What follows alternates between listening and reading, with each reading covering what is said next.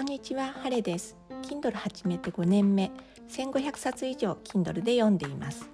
おすすめ本の紹介です。今日の本は上流階級福丸百貨店外商部。少し前にドラマ化されています。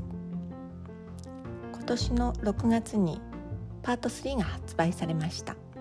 Kindle で読みました。芦屋の比較的小さい、その百貨店としては小さい店舗に外商部として勤める鮫島静雄、女性ですはアラフォー、アラサーからアラフォーになったのかな。それで、えー、もともと叩き上げというか高校卒業でいろいろなケーキ屋さんとかいろいろな仕事をした後、百貨店の外商部に勤めます。ひょんなことから憧れの芦屋の高級マンションを同僚の増谷周平と、えー、同居することになります。シェアして暮らしています。増谷周平はセレブなゲイで、えー、家系的にも立派でコネクションもたくさんある。一方静雄は叩き上げですので、一軒一軒新しい新規のお客さんをさまざまな方法で開拓していきます。そのたくましさ、そして企画力が次第に認められていくというドラマです。だいさんかんでも、うん、上品で、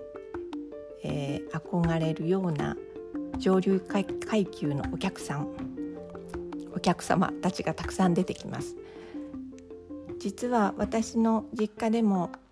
以前はもっと外商って身近だったように思うんですけれども、今はなくなってしまったデパートから外商の人が来ていました。あのお使い物の時はもちろん、家族のお祝い事の引き出物とか、ちょっとお肉がいいお肉が食べたいなんていう時には届けてくれたような気もします。デパートに行くと、その外商の方が一緒に付き添って、高いもの買う時なんかは値段の交渉とかもしてくれるんですよね。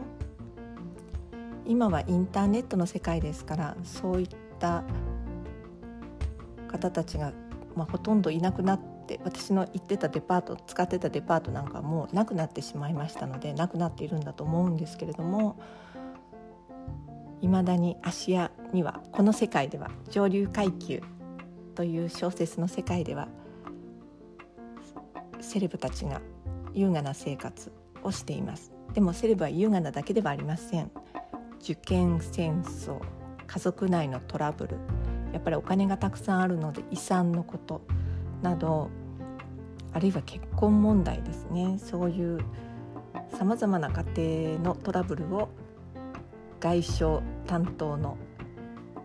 鮫島静雄に持ちかけてくるのです。もうほとんど家族と言ってもいいかもしれません。昔だったら執事とか差配という立場、一家のそういう元締めが家庭の中にいたんですけど、今はいませんので、そういうデパートの外商を頼るようになるんでしょうね。あら、昔はこんなだったわという元お嬢様、あるいはちょっとセレブな世界を見てみたいという方まで、そして現在働く女性の生き方を考えさせる一冊ですので、おすすめです。ハレでした。